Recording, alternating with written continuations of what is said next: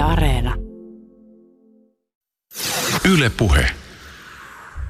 Robert Nemlander, kun joitakin vuosia sitten työnsit kumihanskoilla suojatut kätesi sirkkoja täynnä olevaan astiaan kerrostaloasuntosi kylpyhuoneessa, niin olisitko uskonut, että joku päivä vielä ideoit Nasan kanssa sitä, miten Marsissa voisi kasvattaa hyönteisiä ravinnoksi? Tulevaisuus ei tapahdu vahingossa, se rakennetaan. Ja, ja tehtiin päätös rakentaa tällainen tulevaisuus ja silti olla. Mikä sua ajaa ja motivoi hyönteisruokayrittäjänä? Mä voisin kuvitella, että, että se ei ole sellainen ala, ainakaan vielä, johon ihan sattumalta Suomessa ajautuu.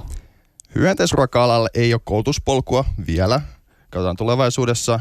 Omalla kohdalla painaa hyvin suuresti vastuu tulevaisuudesta, omien lapsien ja muiden lapsien tulevaisuudesta. Tehdä jotain hyvää ja merkityksellistä. Robert Nemlander on hyönteistuotantoteknologiaa kehittävän Entocube-yrityksen perustaja. Maapallon väestö kasvaa, ympäristö kuormittuu ja lihanhimossa tulee harvemmin mietittyä sitä, miten paljon eläinperäisen proteiinin tuotanto kuluttaa luonnonvaroja. Hyönteisravintoa on ehdotettu yhdeksi tavaksi tuottaa proteiinia kestävämmällä metodilla. Hyönteiset voivat ratkaista myös avaruusmatkailuun liittyviä ruoantuotannon ongelmia. Nemlander on ollut pohtimassa muun muassa NASAn Epic Challenge-ohjelmassa sitä, miten hyönteisiä voitaisiin kasvattaa ihmisten ravinnoksi Marsissa. Tänään keskustelemme Nemlanderin kanssa muun muassa hyönteisviljelystä ja sen potentiaalista maassa että avaruudessa. On 23. päivä toukokuuta. Ylepuheessa Juuso Pekkinen. Sä olet siis aikoinaan yksi suomalaisista, jotka ovat hakeneet paljon huomiota ja myös kritiikkiä saaneen Mars One-järjestön astronautiksi. Tätä hanketta on luonnehdittu monien asiantuntijoiden mukaan mahdottomaksi, välillä sitä on epäilty huijaukseksi, mutta hankkeen hollantilainen pääjehu Bas Lansdorp on määrätietoisesti vakuuttanut, että tässä ollaan vakavissa, liiken, vakavissa liikenteessä ja oikeasti lähettämässä ihmisiä Marsiin. Näin hän teki muun muassa Helsingin Sanomien haastattelussa, kun hän maaliskuussa vieraili täällä Suomessa. Voidaan tämän hankkeen realismiin palata vielä myöhemmin, mutta nyt mua kiinnostaa erityisesti tämä sun henkilökohtainen palo ja päätös olla yksi Marsiin lähtiöstä. Siis eikö tässä hommassa ollut siis kyse, että haetaan siirtokuntalaisia yhdensuuntaiselle matkalle? Mars One. Mä en tiedä, pitäisikö se kirjoita vai pitäisikö kiittää heitä. Ää, tosiaan tota, suunnitelmana heillä oli lähettää yksisuuntaisesti astronautteja 2020-2030-luvulla Marsiin. Ää, aikanaan mietin vuoden päivät ää, tätä konseptia, teknologiaa, firmaa Marsia ja, ja omia kykyjäni ja ihmisten kykyjä ylipäänsä. Ja, ja päätin hakea siinä 2013 sinne. Ja, ja se laittoi mut semmoiselle elämänpuolelle, joka on johtanut nyt tänne studioon ja, ja hyönteisruoan pariin ja suuria kysymysten pariin. Et siinä, siinä mielessä se laittoi mut aikamoiselle jännittävälle tielle. Mutta mut se on myös vaatinut kovia sitten uhrauksia lähteä sille tielle ja, ja se on sitten sen hinta ollut. Mua pikkasen kiinnostaisi se, että et, et mitä tavallaan sun päässä on liikkunut silloin, kun sä oot ö, tehnyt sen päätöksen, että sä laitat hakemuksen menemään ja ajatuksena vielä se, että, että tämä hanke joskus toteutuu. Siis minkälaiseksi sä kuvittelit sun elämää, mikäli sut olisi valittu ja tämä hanke olisi toteutunut? Miten sä näit itsesi siellä niin kuin matkalla Marsiin ja sitten siellä siirtokuntaelämää viettämässä Marsin pinnalla?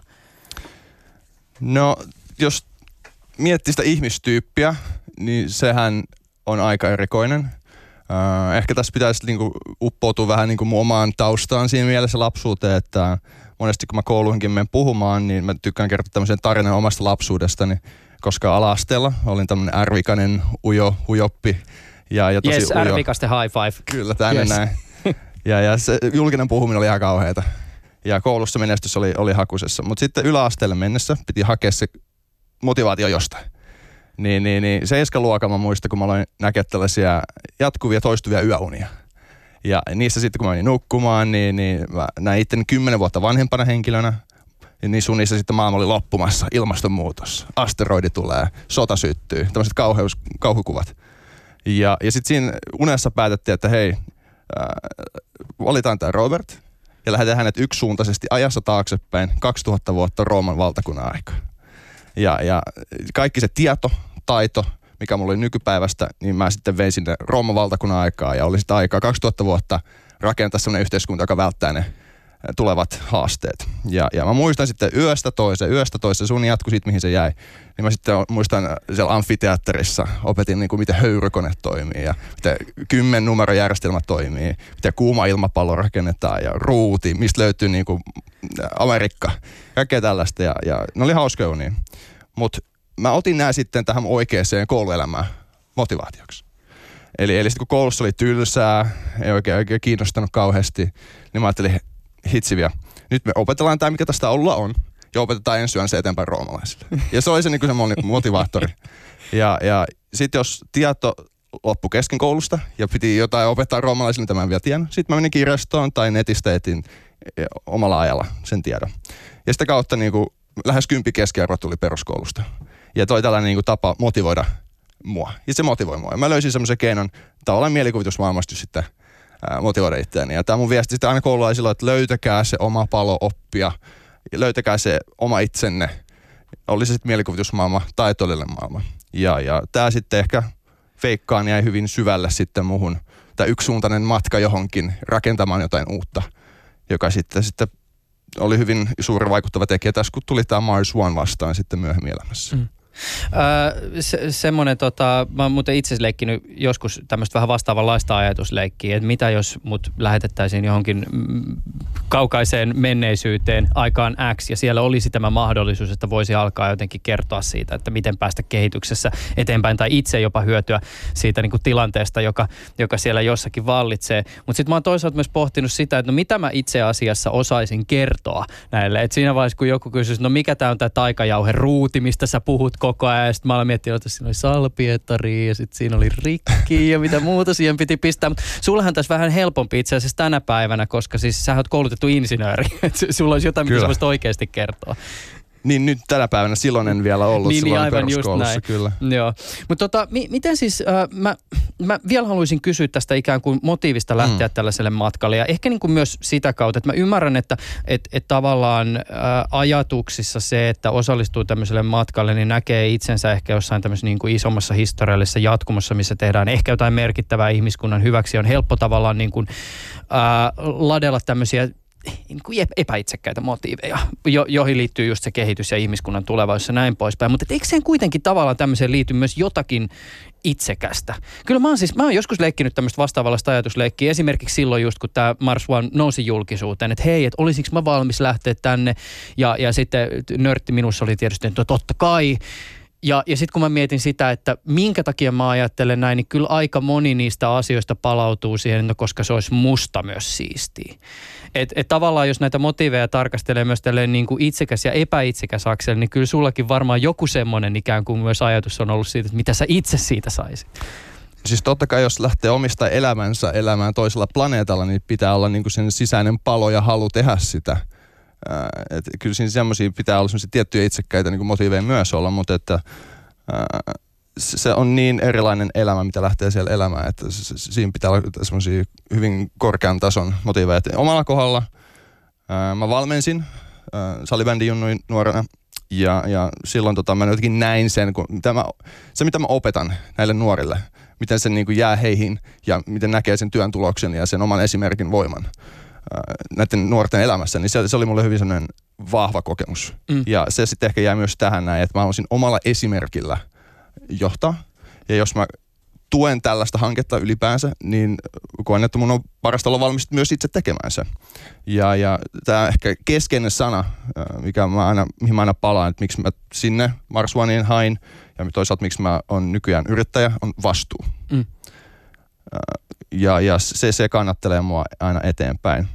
Ja tässä Mars Onein kohdalla monesti sitä korostetaan, että siinä lähdetään kuolemaan mä näen siihen eri tavalla. Siinä lähdetään elämään. Siinä lähdetään rakentamaan jotain täysin uutta. Siinä lähdetään elä, etsimään uutta elämää, luomaan uutta elämää. Inspiroidaan tätä nyt uutta sukupolvea. Ja, ja silloin kun mä sitä mietin, niin tuntui, että niin kuin se Mars ajatuksena veti mun jokaista ajatusta puoleensa, vähän niin kuin magneetti. Että sitten kun mä aloin miettiä omia ominaisuuksia, kykyjä ja, ja niin kuin haluja, niin aina jotenkin se sinne gravitoitu sinne, että niin kuin, no Mars, Marsissa kiteytyy tämä kaikki. Ihan niin kuin oudot yksityiskohdat, kuin että esimerkiksi vähän ne voi saada reikiä hampaisiin, mutta puuttuu sellainen bakteeri, niin se olisi ollut tosi hyödyllinen ominaisuus Marsissa. Tällaisia lääkintäkersanttina mä olisin pystynyt lääkintäpuolessa auttaa ja geoteknisenä insinöörinä mä olisin voinut siellä rakentaa maasta ja kivestä erilaisia rakennuksia. Niin. Mm. Mutta siis äh, sähän ymmärtääkseni teit jonkin verran siis tämmöistä niinku konseptointia Mars One-projektille nimenomaan liittyen tähän sun insinööritaustaan. Kyllä. Mitä kaikkea sä pohdit? Joo, silloin kun mä olin hakija, niin tosiaan tein heille vapaaehtoistyötä. Muistan, kun mä näin heidän konseptikuvansa siitä he Mars-tukikohdasta. Siellä oli viisi laskeutujaa ja niistä laskeutuista tuli sitten ulos tällaiset ilmalla täytettävät asumukset ja viherhuoneet. Ja sitten siinä oli päällä kasa paikallista hiekkaa, eli paikallinen hiekka on regoliitti. Niin, niin sitten ihmetteli, tässä on taustana ehkä sanotaanko se, että siellähän on monenlaisia haasteita, kun lähdetään Marsiin. Yksi näistä on se, että siellä on säteilyä ja se on haitallista ihmisille. Ja jotta siellä sitten äh, pystytään suojatussäteilyltä Marsin pinnalla, niin pitäisi saada viisi metriä sitä Marsperää regoliittia sen asumuksen päälle. Lapiot käteen. Kyllä, että viisi metriä sitä hiekkaa vastaa sitä suojaa, mitä maan ilmakehä tarjoaa sitten meille täällä. Niin katsoin sitä kuvaa, tajusin, että hetken, he on viisi metriä hiekkaa. Ja toisaalta, että no nyt mennään tekniseksi, mutta että ne on liian jyrkkiä ne kaltevuudet siellä hiekkakasalle, sehän romahtaa tuohon asumusten päälle ja niin kuin katastrofi niin kuin odottaa vaan tuossa noin. Niin, niin sitten lähdin suunnittelemaan niin kuin heille vähän parempaa systeemiä ja katsoin niin kuin, että, että, että, mitä se vaatii, että suodattaa säteilyltä siellä hiekkakasujen alla. Mm-hmm. Mä näin tämmöisen listan yhdessä sun esitelmässä, kun sä näytit PowerPointteja näistä kaikista asioista, mitä sä oot miettinyt. Su, sä oot pohtinut siis aika paljon itse asiassa tämän Mars One-projektin tiimoilta, siis just tätä säteilysuojaa ja painestettuja kuivajääikluja ja geolämmön siirtoa ja va, vaikka mitä. Mutta kuten saanettua, tämä on hy, hyvin tämmöinen siis kritisoitu hanke monien tosi arvostettujen asiantuntijoiden mukaan ja sitä usein kun uutisoidaankin, niin, niin tota, muistutetaan siitä, että, että tällä hetkellä se kyllä näyttää hyvin epätodennäköiseltä. Mutta että sä oot ollut esimerkiksi ymmärtääkseni tekemisessä tämän hollantilaisen Bas Lansdorpin kanssa. Miten sä luonnehtisit tätä kaveria? Bas Lansdorp. Um, en tavannut häntä silloin, kun olin hakija 2013-2014. Uh, tapasin hänet itse asiassa nyt pari kuukautta sitten täällä Helsingissä. Oltiin yhteisessä tapahtumassa. Uh, Mutta siis hankkeessa sanotaan paljon mediassa ja mediaotsikot on aina mitä on. Uh, Mutta nämä henkilöt Mars Onein taustalla on kyllä vilpittömiä, uskoo siihen mitä tekee. Uh, ja, ja luotan heihin. He piti niin kuin mun nimenkin luottamuksellisena ja oli hyvin ymmärtäväisiä sen hakemusajan aikana. Mutta siis koen, että he on halkannut liian suuren palan. Että on yksi asia uh, luottaa omaan kykyyn, ihmisen kykyyn, lähteä Marsiin yksisuuntaisesti selvitä siellä toinen kysymys täysin on sitten luottaa matkajärjestäjään ja niihin realiteetteihin sitten. Siitä tulee sitten paljon talouskysymykset myös kysymykseen ja tällaiset. Niin, niin silloin aikanaan, kun tuli valinnan paikka, että julkistetaanko nimen täällä pienessä Suomessa ja alan mainostaa Mars Onea ja omaa haku, haku, haku tota, intoani, niin päätin, että en lähde perhesyistä ja ihan realiteeteista sitten. Ja toisaalta on tyytyväinen siihen valintaan nyt. Hmm. Ennen kuin mennään e- eteenpäin, niin ihan nopeasti, onko sulla ajatuksia siitä, mitä Mars, Oneille tapahtuu? Toivon totta kai heille parasta. Uh, ilmeisesti he on nytten uh, sadan astronauttikokelaan joukon valinnut. Uh, ilmeisesti he on saanut jotain miljoonia sijoituksissa. En ole seurannut niin tarkasti, mutta että seuraavaksi ilmeisesti rakentaa tämmöisen uh, mock-up Mars tukikohde jonnekin maahan ja lähtee sitten kouluttaa näitä ryhmiä siellä. Mm. No nähtäväksi jää. Mutta oliko se siis sillä tavoin, ja tähän hieman jo tuossa viittasitkin, että, että ikään kuin tämän Mars One-matkan kautta sitten taas toisaalta äh, kohtalo johdatteli sut ajattelemaan hyönteisten kasvattamista ravinnoksi? Joo, joo siis tota, tämähän Mars One oli niinku tämä lähtölaukaus tälle mun uudelle elämän polulle, että silloin kokeilassa aikana äh, tajusin, että kaksi selkeää teknistä haastetta jota pitää ratkaista ennen kuin lähdetään Marsiin. Yksi on se, että laskeudutaan Marsin pinnalle, koska vielä ihmiskunta ei pystynyt laskeuttamaan yli tonnin painosta kuormaa sinne. Ja se vaatii sitten ihan uudenlaista teknologiaa. Tässä on sitten SpaceX ja Elon Musk. Tuolla USA on päässyt, jotka sitä koittaa kovasti ratkaista. Ja hyvässä vauhdissa onkin. He suunnittelevat, että sen kymmenen vuoden sisällä olisi ensimmäiset ihmiset Marsissa. mutta tämä toinen haaste, jos halutaan pysyvästi sinne lähettää ihmisiä asumaan, niin on tämä kestävä ruoantuotanto koska on aivan liian kallista ja vaivalloista äh, viedä maasta Marsiin pysyvästi ruokaa. Eli pitäisi tuottaa kiertä, suljetulla ruoantuotosysteemillä kestävästi, tehokkaasti Marsissa ruokaa. Ja silloin kokeilassa aikana yhtenä tämmöisenä puuttuvana linkkinä puhuttiin, että hyönteiset olisi, olisi se ratkaisu, hyönteisruoka. Niin se oli se mun sitten introductioni tähän, tähän hommaan. Ja missä vaiheessa me päädyttiin sitten siihen, että sä vedit kumihanskoja siellä tota sun kylpyhuoneessa käsi ja, ja olit niiden sirkkojen äärellä? Joo, no se oli se 2013 syksy, silloin kun mä olin vielä hakija, niin mä halusin siinä syksynä niin testata rajoja. Eli, eli siinä syksynä mä muistankin, että tota, mä juoksin moikan maratonin, halusin testata pystykö siihen. Äh, hyppäsin laskuvarjolla, halusin testata, olisiko tällaiseen. Söin hyönteisiä eläinkaupasta, tuosta lähi eläinkaupasta hain eläviä sirkkoja, laitoin kylppärilattialle ja kumihanskoilla ja hengityssuojaimella niitä koitin käsitellä siellä. Ja, ja kiljuin siellä sitten, kun en pystynyt. Mutta lopulta sitten sain ne pannulla ja suuhun. Mm. No siis me, me tiedetään jo nyt tässä vaiheessa, kun hyönteisravinnosta on puhuttu niin paljon, että, että niitä on tarjottu ratkaisuksi hyvin isoihin ongelmiin. Ja, ja se tämä ruoantuotannon kysymys, se on siis tosi kompleksinen ja siihen liittyy isoja kysymyksiä, mutta siis lyhyesti maapallolla on rajalliset resurssit, on tämä valtava väestön kasvu ja myös ymmärrys siitä, kuinka kestämättömällä pohjalla moni meidän ruoantuotantoon liittyvä prosessi tällä hetkellä on. Ö, jos ö, ajatellaan tätä synkkää kokonaisuutta jonkinnäköisenä palasina, niin mikä tässä ahdistaa sua henkilökohtaisesti kaikkein eniten? Siis joko tätä isoa kuvaa tarkasteltaessa tai sitten sun omin kulutusvalintoihin peilaten? Toi on vaikea kysymys ja siihen on helppo vastausta. Öö, mä näkisin, että jos miettii sitä pyramidia näistä ongelmista, niin väestön kasvu on ilman muuta siellä niin kuin juuritasolla niin kuin se perustavanlaatuinen haaste.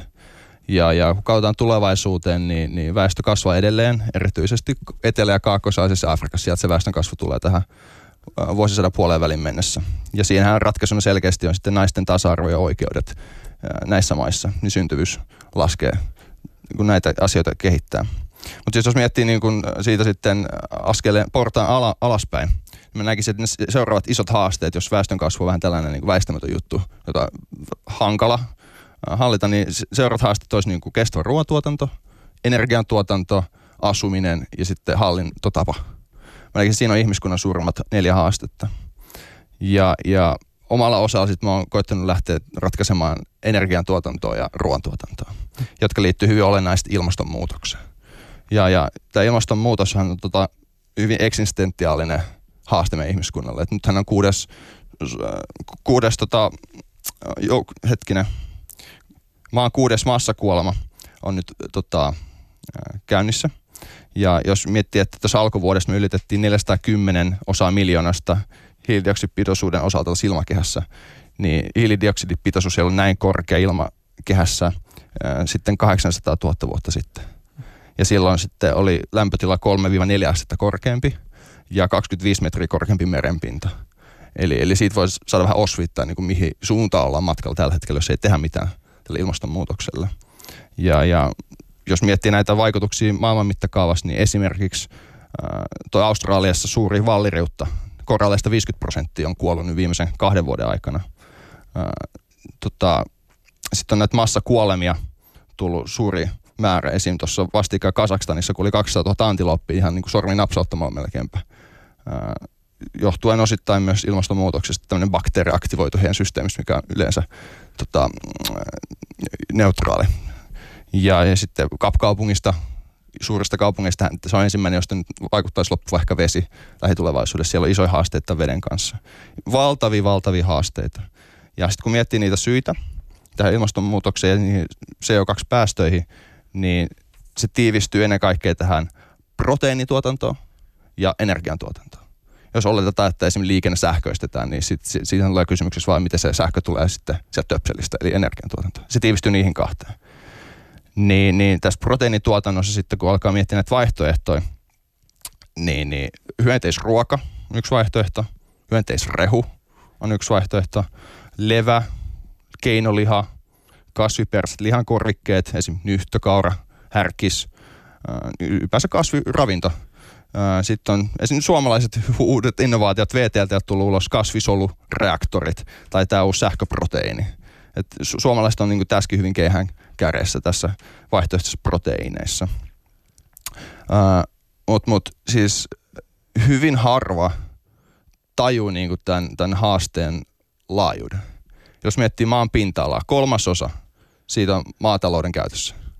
Ja sitten taas tästä maan pinta-alasta, tai tästä maatalouspinta-alasta 80 prosenttia sitten on omistettu siihen, että me tuotetaan rehua tai itse näitä, tätä lihaa, eli nautaa, sikoja, kanaa. 80 prosenttia sitten maa-alasta menee niin näiden rehun tuotantoon.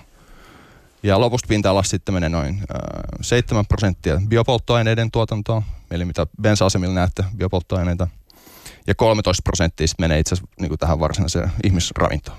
Ja tässä 13 prosentissa, mikä menee ihmisravinnoksi, niin puolet jopa menee sitten kaatopaikalle vaan hukkana, ruokajätteenä. Niin, niin tämä on ihan valtava haaste ratkaista.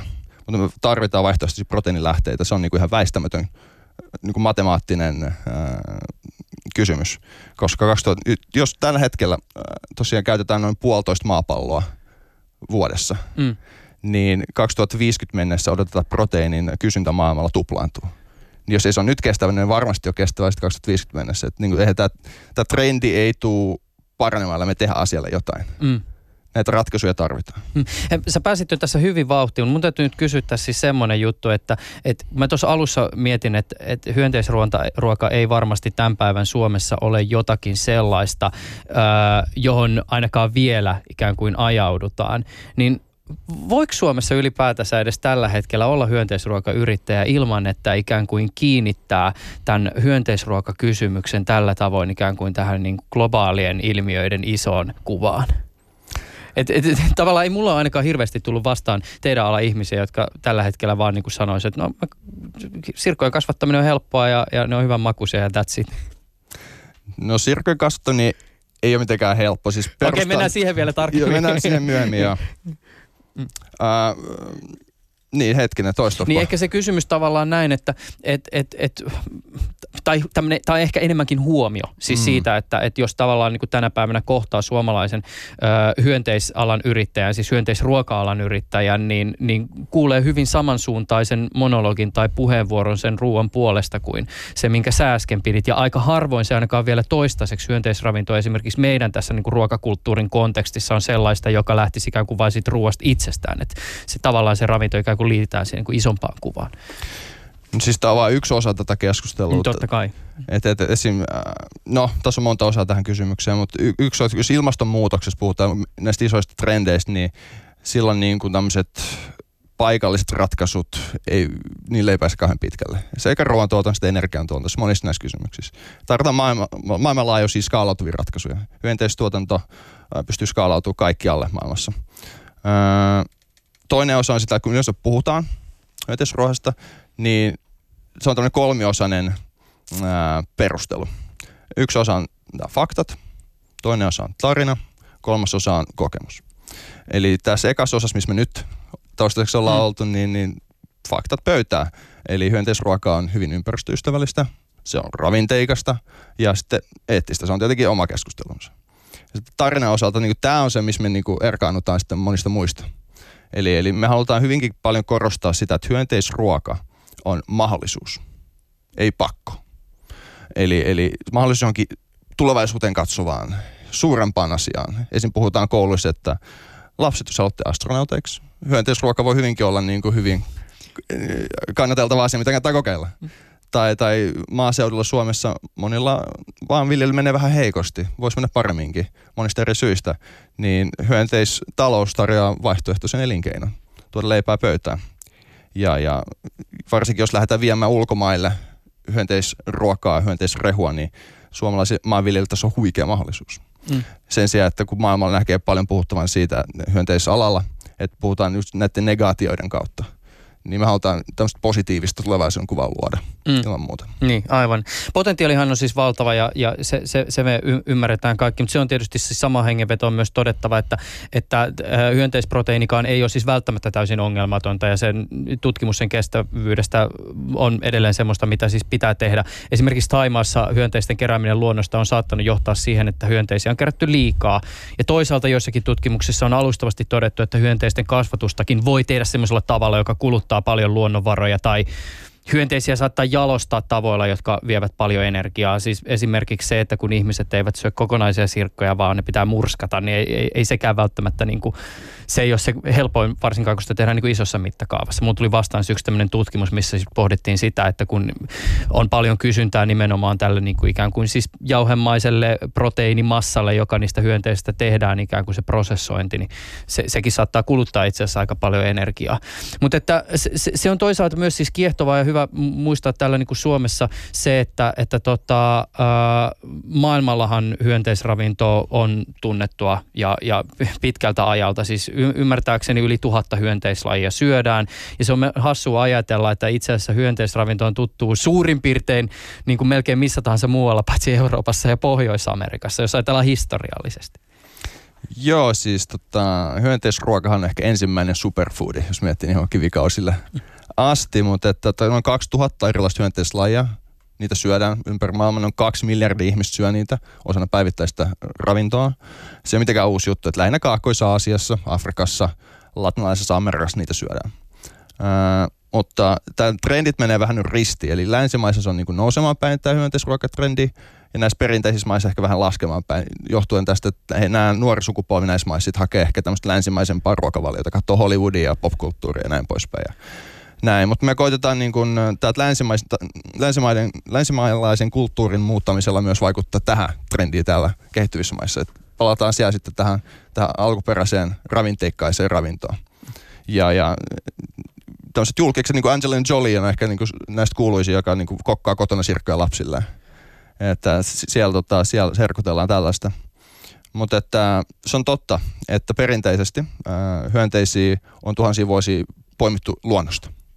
Ja, ja se on sitten sillä, että mennään haavilla pellolle tai lapiolla maa, maata kaivata tai, puusta sitten käsin otetaan.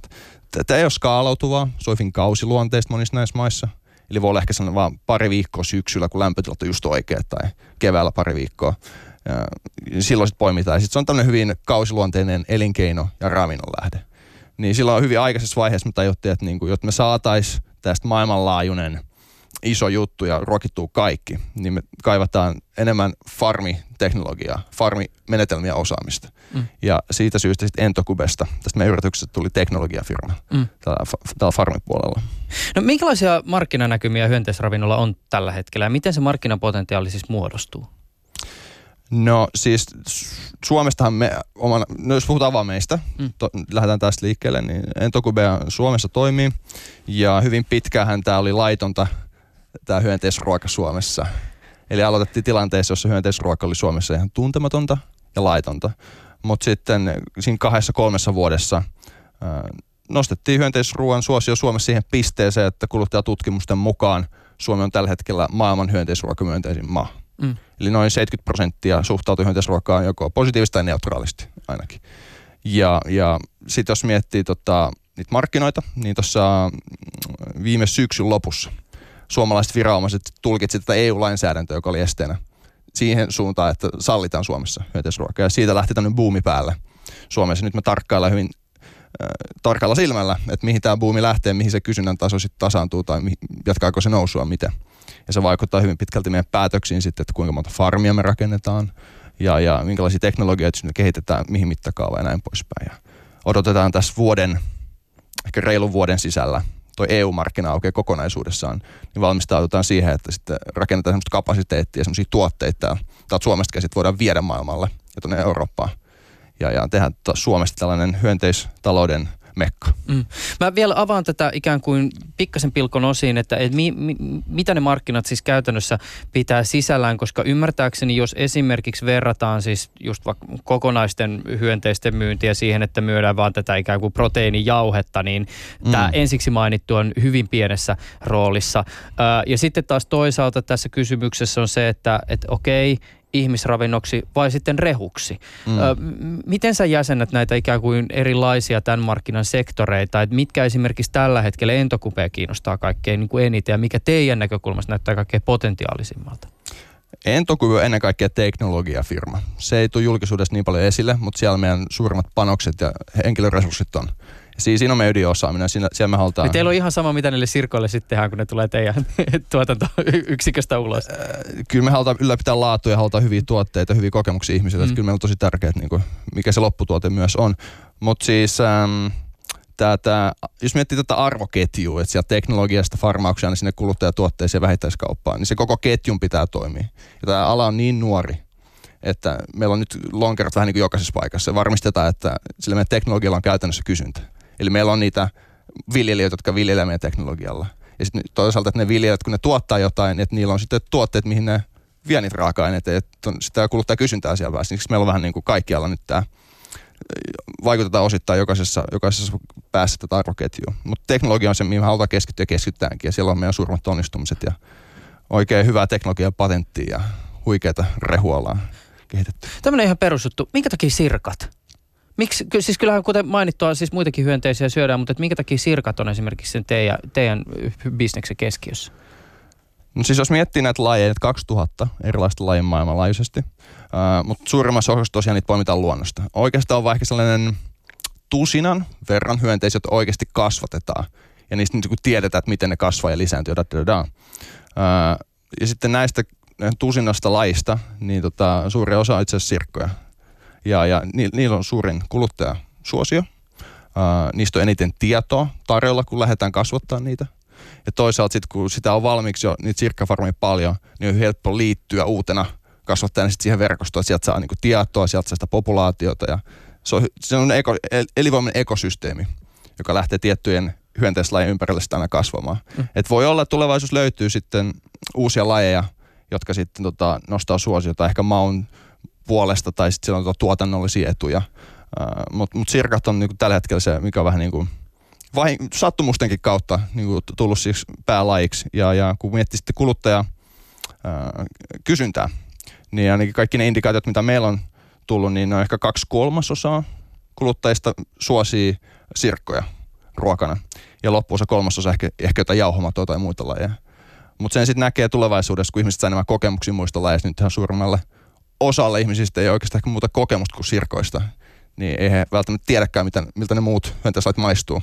Mutta kun näitä kokemuksia tulee lisää, niin ehkä tämä kirjakin sitten laajenee. Mikä se on muuten se sirkka, mitä siis tyypillisesti, jos suomalainen kuluttaja syö jotain hyöteistä tehtyä patukkaa, niin mikä sirkka se on?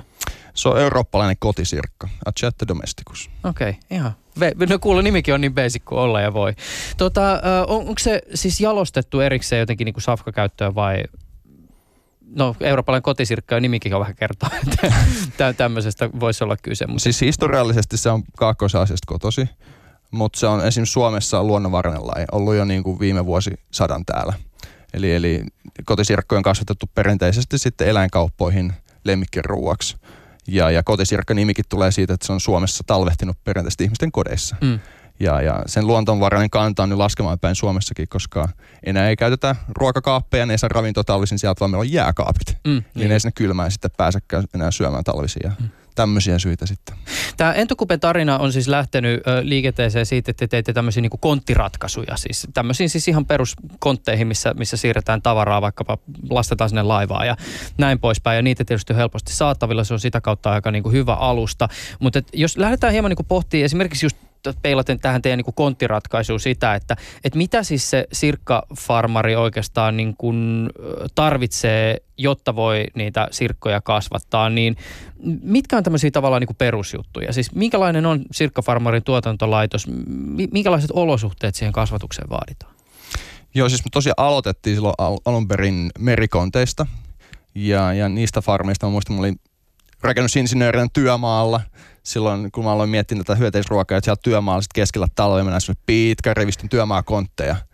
Ja, ja mä tajusin hetken, että hyönteiset plus nämä työmaakontit, jotka pystyy pitämään sen trooppisen lämpimän ilmaston, mitä ne vaatii vuoden ympäri, niin laitaisiin nämä kaksi yhteen. Niin saadaan tämmöinen toimiva konsepti täällä arktisissa oloissa. Niin siitä tuli tämä merikontti sirkkafarmi idea. Ja siitä lähti liikkeelle. Ää, me ollaan nyt ää, viimeisen vuoden, puolentoista vuoden aikana siirty pois näistä merikonttifarmiratkaisuista ja keskitytty isompaan mittakaavaan. Eli tällä hetkellä me tehdään useitakin projekteja sen parissa, että me vallistetaan olemassa olevia maatalousrakennuksia, eli vanhoja navettoja, sikaloita, hevostalleja uuteen käyttöön. Näistä olosuhteista mainitsit jo, että vaatii sen ikään kuin trooppisen lämpötilan, eli siis lämpötila pitää olla suhteellisen korkeakko.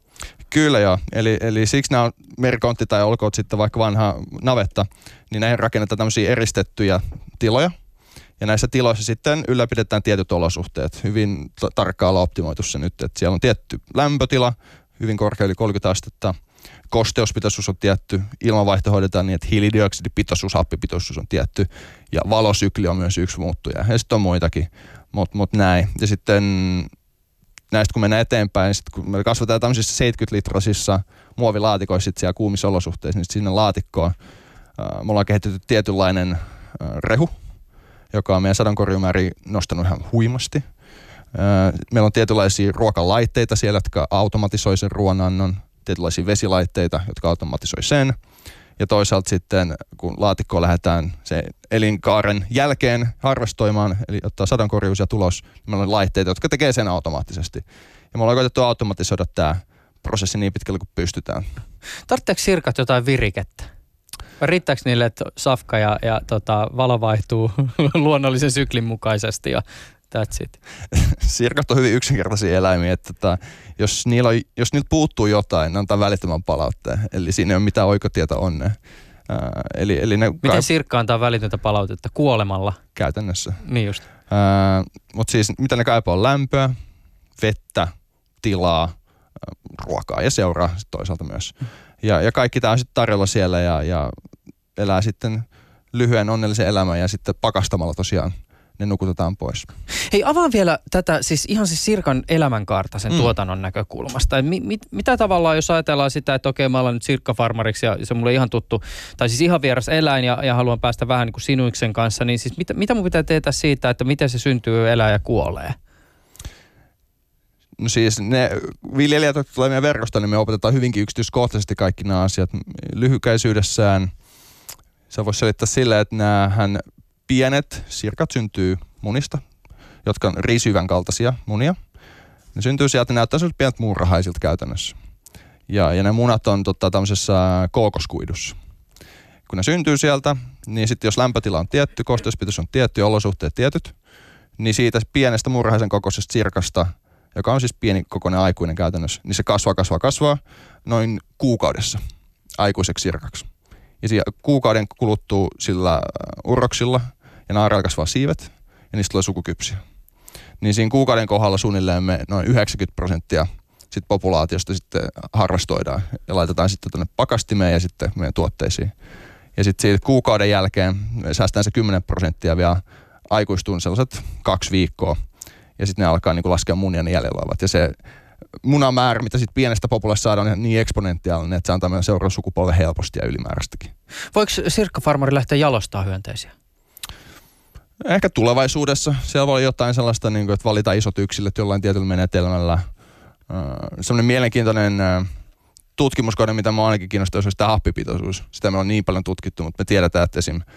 No jos miettii niin kuin miljoonia vuosia takaperi, ilmakehän happipitoisuus oli ihan valtava tai ainakin korkeampi, mitä se on nyt, ja sillä oli isoja hyönteisiä tämä luonnostaan. Ja me tiedetään, että happipitoisuuden nostaminen voi ehkä tiettyihin raihin asti nopeuttaa sitä kasvua, ja toisaalta ehkä saada vähän isompi yksilö aikaiseksi, mutta hyvin vähän luultavasti. Mutta Sori, mä palaan vielä, vielä tähän tota jalostuskysymykseen siis näin, että ymmärtääkseni ö, sun pitää kuitenkin pitää huoli siitä, että siitä sun sirkkakatrasta ei tule sisäsiittosta ihan siis liittyen tähän niin kuin arkeen, että sun pitää ymmärtääkseni jossain vaiheessa koittaa sit saada vähän sen oman kontin geenipoolin ulkopuoleltakin jotain sinne sisään.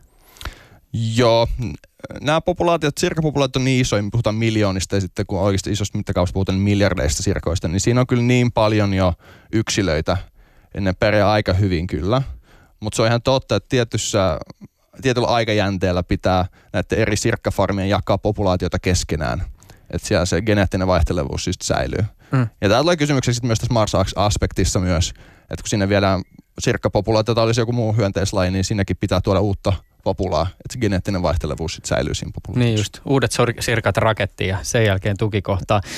Keskustellaan tänään vielä tarkemmin tästä siis näiden sirkkojen ja hyönteisten kasvattamisesta ihmisen ravinnoksi potentiaalisesti siellä Marsissa, mutta vielä tästä arkisesta aherruksesta maan päällä hyönteisviljelyn kontekstissa. Kuinka paljon tähän kasvatukseen pitää ajallisesti panostaa, jos haluaa lähteä kasvattaa sirkkoja? Siis ne alkopanostukset, äh, sijoitukset... Ajallisesti, ajallisesti ensin. Ajallisesti ensin.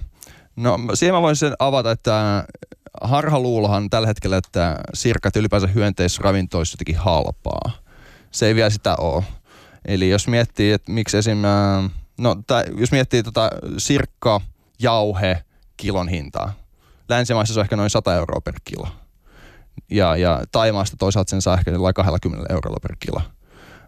Mutta siis tämä kulun rakenne tällä hetkellä, mikä on nyt se haaste tällä alalla, skaalautuvuuden ja että saadaan tähän valtavirtaan tämä homma, niin on se, että jos miettii sitä muuttuvia kustannuksia, niin 75 prosenttia siitä isosta hinnasta on työtä. Mm. Eli sä meet lapiolla laittaa rehua, vaihdat joka päivä vettä, käsin harvestoit, niin paljon työvoimaa. Ja se loppuosa sitten jakautuu lämpöenergian, rehun ja sitten munakennojen välillä. Mutta se, miten me saadaan tämä niinku hinta alas, on se teknologia, mikä saa siihen työvoiman automatisoimiseen. Mm. Niin siksi, siksi Entokubekin on firmana olemassa. Mm. Öö, Mutta niin, no, siinä tuli esille just nämä työvaiheet, jotka vie paljon aikaa päivittäin itse asiassa. Mm. Mä, äh, on, mä tässä jo pikkasen sivuttiinkin tätä kysymystä, mutta on ollut a- aistivina niin, että, että kun teille hyönteisravinnon kanssa tekemissä oleville ihmisille äh, he, tuodaan tämä mahdollisuus keskustella tästä asiasta, niin tavallaan jotkut ihmiset on aika kielikeskellä suuta liittyen siihen, miten aiheesta puhutaan. Ja tämä on tietysti tosi siis ymmärrettävää, koska tässä liikutaan aika herkällä sektorilla, mitä tulee siis tämä hyönteisravinnon houkuttelevuuteen, vaikka kuten sanoit, suomalaiset suhtautuu asiaan aika positiivisesti. Mutta että mua jopa vähän huvittaa se, että kuinka siis puhutaan, ja mäkin on tässä käyttänyt sanaa tätä hyönteisviljely tai sitten puhutaan sadonkorjuuseen viittaavista, käytetään sadonkorjuuseen viittaavia sanoja esimerkiksi englannin kielellä. Mm-hmm. Ikään kuin homma olisi lähempänä kasvien viljelyä kuin vaikkapa lihatuotantoa, mutta et missä määrin sä koet, että et, et, et kuinka kriittinen kysymys tämä imagoasia tällä hetkellä on? Et jos suomalaiset ollaan nyt saatu vihdoin ja viime uskomaan, että tämä on hyvä juttu, mutta et voisiko tässä esimerkiksi tulla takapakkia meillä tai muualla länsimaissa? No tuohon pitää se sanoa, että tota, tosiaan me halutaan puhua positiivisuuden kautta tästä hyönteisruoasta ja paketoida se sitten mahdollisuutena johonkin enempään, niin johonkin tulevaisuuden katsomaan. nämä, nämä tuotteet on tässä keskiössä, eli mä nyt piirsin tähän paperillekin sulle tämmöisen niin Gaussin käyrä, ja sitten kun miettii niin kuin näitä kuluttajia, niin, niin nämä ekat kuluttajat, mitä me ollaan kaksi-kolme vuotta niin kuin, äh, heille luotu tuotteita, ne on sellaisia kuluttajia, jotka haluaa hyönteisruoasta, sit sirkasta niin kuvan Instagramiin, Facebookiin, Twitteriin. Ja näillä nä, ne tuotteet on sellaisia, jos ne hyönteiset on kokonaisina. Ja, ja siinä, siinä me tarvitaan Samu Sirkka granolaa ja Samu Sirkka pähkinöitä esimerkiksi kaupoista.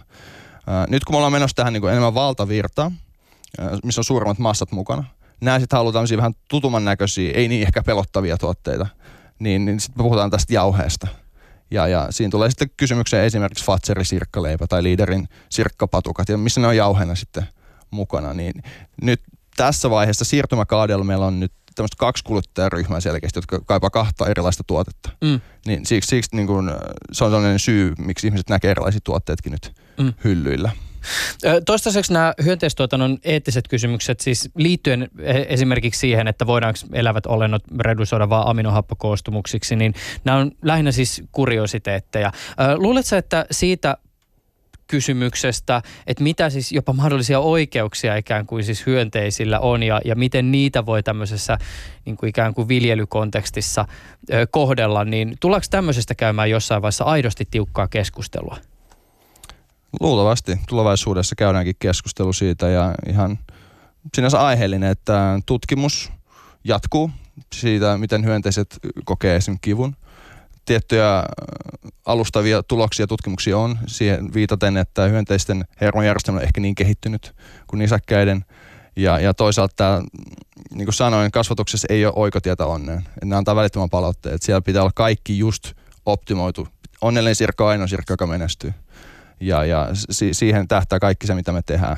Ja se, myös tämä lopettamistapa on hyvin kivuton ja, ja sinänsä luonnollinen kun puhutaan pakastamisesta ja nukuttamisesta pois. Mm. Mutta ainakin tähän liittyen, mitä itsellä on tullut vastaan jotakin tämmöisiä siis niin kuin keskusteluja, joissa on pohdittu just tätä no, kipukysymystä, niin vaikka just sillä tavoin, että joissakin, jo, joissakin tota, ää, mainosfilmeissä tai just jossain niin kuin Instagram-story-pätkissä niin tyyli, jos on heitetty vaikka niin kuin eläviä sirkkoja pannulle tai näin poispäin, niin on saattu pohtia sitä, että onko tämä oikein. Mutta tota, Robert Nemlander voisi itse asiassa palata nyt hieman sinne niin kuin avaruuden suuntaan. Sä oot ollut kolkuttelemassa NASAn portteja ja sä oot ollut mukana tämmöisessä NASAn Epic Challenge-ohjelmassa. Avaa vähän tätä, mistä tässä on siis kyse? Joo, siis tota, mun intohimo hyönteisruokaan lähti tosiaan tästä mun Mars One-kokemuksesta, mutta mut en ollut valmis jättää sitä haavetta silleen ihan täysin, että halusin edistää avaruus kulmaa myös, eli halutaan ruokkia kaksi planeettaa. Niin tästä syystä sitten tuossa 2015 syksyllä lähdettiin mukaan tämmöiseen NASA Epic Challenge-ohjelmaan, jota Suomessa vetää Itä-Suomen yliopisto. Eli tässä on taustalla tällainen astronautti Charles Camarda, joka tosiaan tuossa, kun 2013 tuli tämä Kolumbian – avaruussukkulan onnettomuus, niin siinä jälkimainingeissa tämä astronautti, jonka oli tarkoitus olla seuraussukkula lennossa mukana, niin hän sitten lähti sitä onnettomuutta selvittämään, tutkimaan syitä ja sitten hän oli vähän tyytymätön siihen niin kuin menettelytapoihin, mitä sitä selvitettiin ja halusi niin kuin suoraan viivastaa sitä näin. Niin hän kehitti tällaisia niin kuin opetusmenetelmiä, ongelman ratkaisumenetelmiä tähän liittyen. Niin siellä sitten hän perusti NASA Epic Challenge-ohjelman, ja ensimmäiset yhteistyökumppanit siellä sitten oli nämä mm, amerikkalaiset yliopistot. Ja, ja sitten näiden yliopistojen kanssa sitten lähdetti kehittämään erilaisia teknologioita Marsiin ja avaruuteen liittyen, jotka auttoi sitten NASAa, koska NASAn budjetti siinä vaiheessa ei ollut tarpeellinen, että olisi pystynyt kehittämään kaikki teknologiat. Niin he tarvitsi apua ulkopuolelta.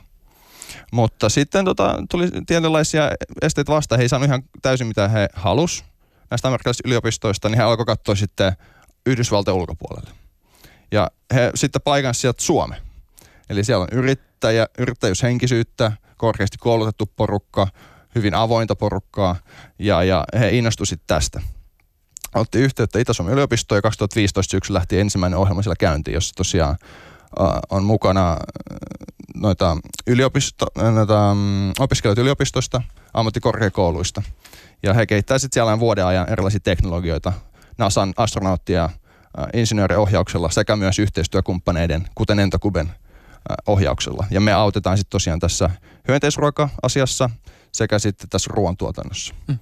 Voitaisiin hieman käydä läpi näitä niin kuin erilaisia haasteita, kysymyksiä ja avata tätä tematiikkaa, joka liittyy siihen, että miten ikään kuin tämä niin kuin hyönteisruoan käyttäminen voisi olla osana sitä ihmisten tulevaa avaruusmatkailua ja vaikka sitä Marsin aset, a, asuttamista.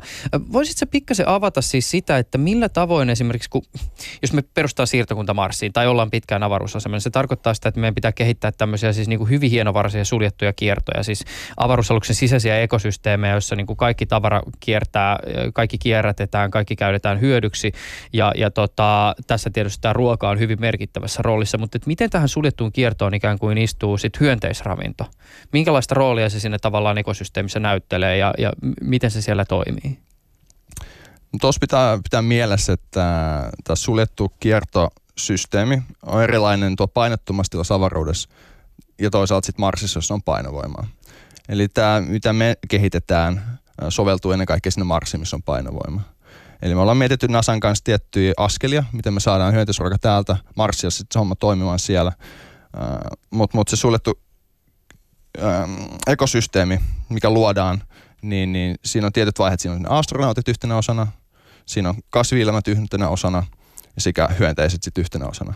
Ja, ja tämä perinteinen tapa, miten aikaisemmin esimerkiksi NASA – tai sitten tämä Euroopan avausjärjestö ESA on tehnyt, on sitten keskittynyt ennen kaikkea niin kuin, mm, korvaa käytännössä nämä hyönteistä bioreaktoreilla, jotka sitten sieltä tiettyjen bioprosessien avulla sitten ottaa typen lannoitteeksi sitten kasveille ja sitten astronautit syö käytännössä vaan kasvi, kasvi, kasvidiettiä. Just näin. Ootas, mun pitää vielä pikkasen täsmentää tässä, mutta tota, äh, eli siis mitä nämä siis nämä syö, nämä hyönteiset tässä suljetuskierrossa? Joo, no siis tota, mehän voidaan, mä voin selittää ne askeleet sinne Marsiin, mitä myydään hyönteiset, jos sopii siinä yhteydessä tulee tämä. Okei, okay, anna mennä sitten. Joo, siis mitä me ollaan mietitty tämä, että jos halutaan hyönteisruoka Marsiin ja sinne lähdetään pysyvästi vaikka sitä asumaan, niin viisi vaihetta.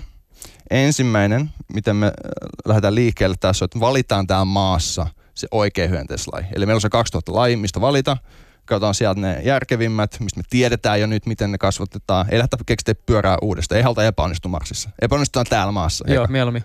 Kiitos näin. Eli valitaan se oikea laji. Toinen, miten me saadaan sitä maasta sitten Marsiin. Okei, no siinä on isot haasteet. Silloin matka kestää noin 6, ehkä 9 kuukautta.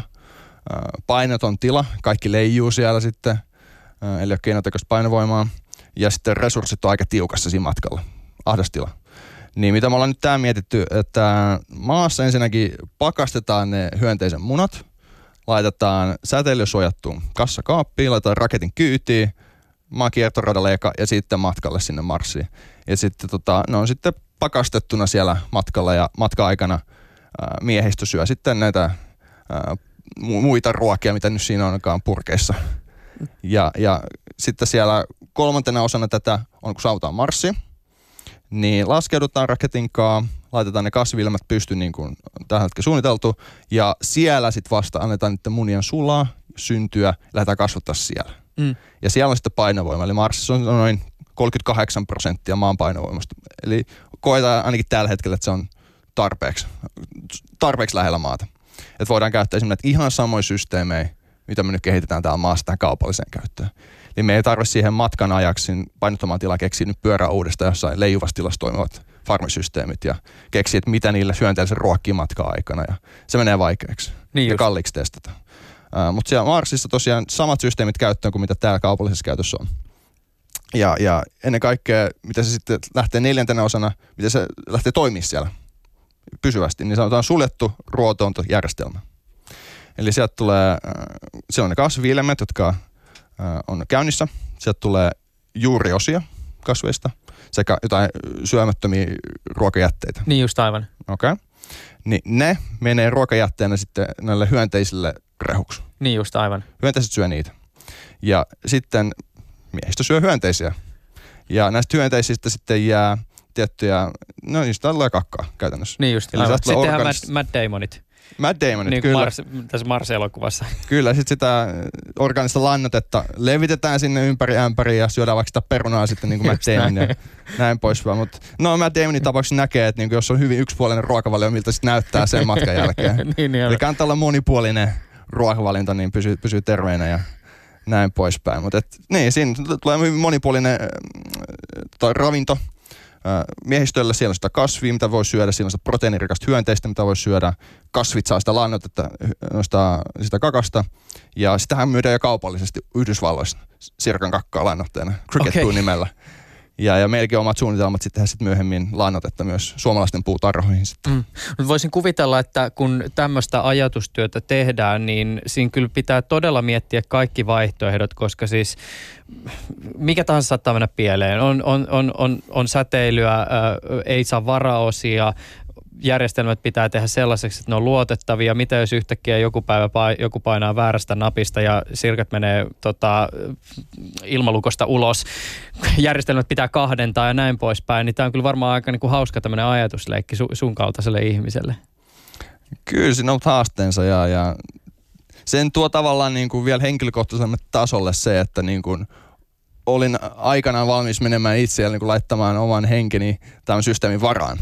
Eli siinä pitää laittaa itsensä semmo- semmoisen henkilön saappaisi, joka lähtee sinne ja varmistaa, että tämä systeemi varmasti toimii. Mikä muuten on siis yksittäinen kaikkein haastavin ää, tota, ky- kysymys liittyen tähän hyönteisruokatuotantoon nimenomaan niin kuin avaruudessa? Se matka tietysti varmaan on niin kuin omanlaisessa haasteessa ja siellä niin kuin, vaikka Marsissa on jotain, mutta et jos pitäisi yksi tämmöinen niin kuin yksittäinen, niin mi- mikä se ehkä olisi? Mä sanoisin, että se ensimmäinen askel, oikein hyönteislain valinta. Koska jos nyt ihan rehellisiä ollaan, mä veikkaisin, että sirkka ei välttämättä ole ihan se oikea laji. Joo. johtuen siitä, että se ei syö niin monipuolisesti ihan mitä vaan niin kuin, äh, ruokajätettä eli ruokaketjusivuvirtoja. Mm. On parempi hyönteislaji siihen, että esim. jauhomadot tai mustat sotilaskärpäset, jotka syö niin kuin käytössä ihan mitä vaan.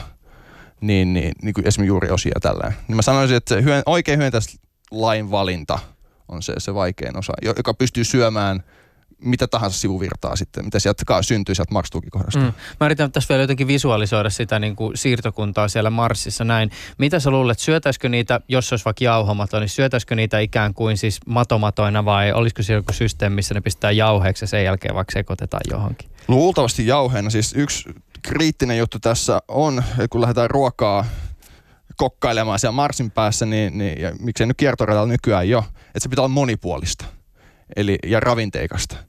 Eli, eli jos syödään vain joka päivä sitä samaa, niin siinä tylsistyy mieli, siinä, siinä, siinä tulee motivaatio-ongelmia. Se on nähty avaruudessa jo nyt kansainvälisellä avaruusasemalla. Se pitää monipuolista monipuolinen raaka-aine, niin mä sanoisin, että hyönteisjauhe on siitä tosi hyvä. Mm. Eli sit voi leipoa ihan mitä vaan, ja siitä saa tosi monipuolisesti erinäköisiä eri asioita. Robert Nemlander, vielä tähän loppuun, niin kuin tavaksi on tullut tämmöinen hieman, hieman iso kysymys, mutta että miten sä näet tämmöisen niin kuin hyönteisravinnon äh, tiekartan täällä Suomessa? Mitä meillä ehkä niin kuin tulevaisuudessa, miten meillä tulevaisuudessa ehkä tämä ala kehittyy ja miten se etenee? Ja minkälaisin askelin?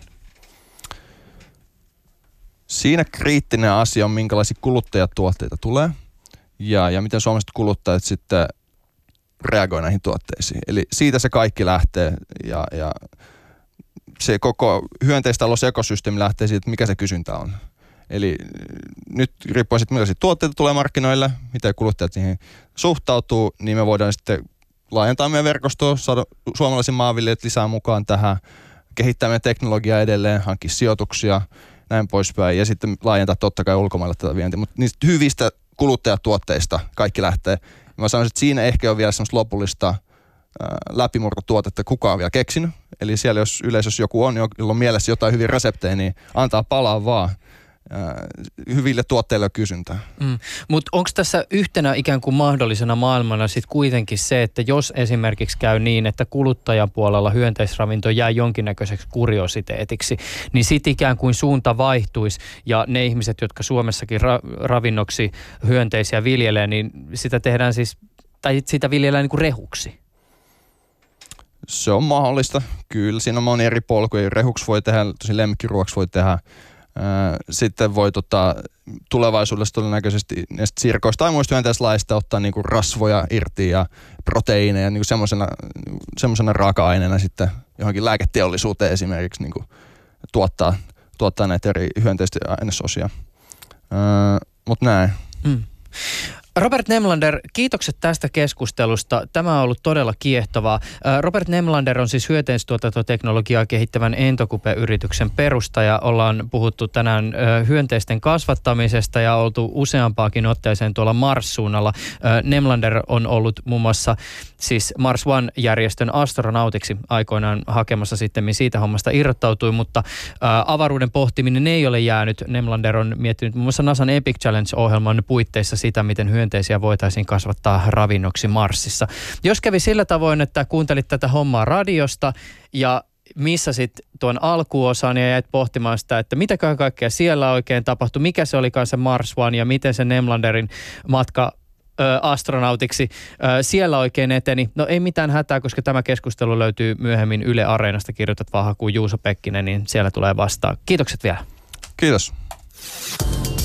Ylepuheessa Juuso Pekkinen.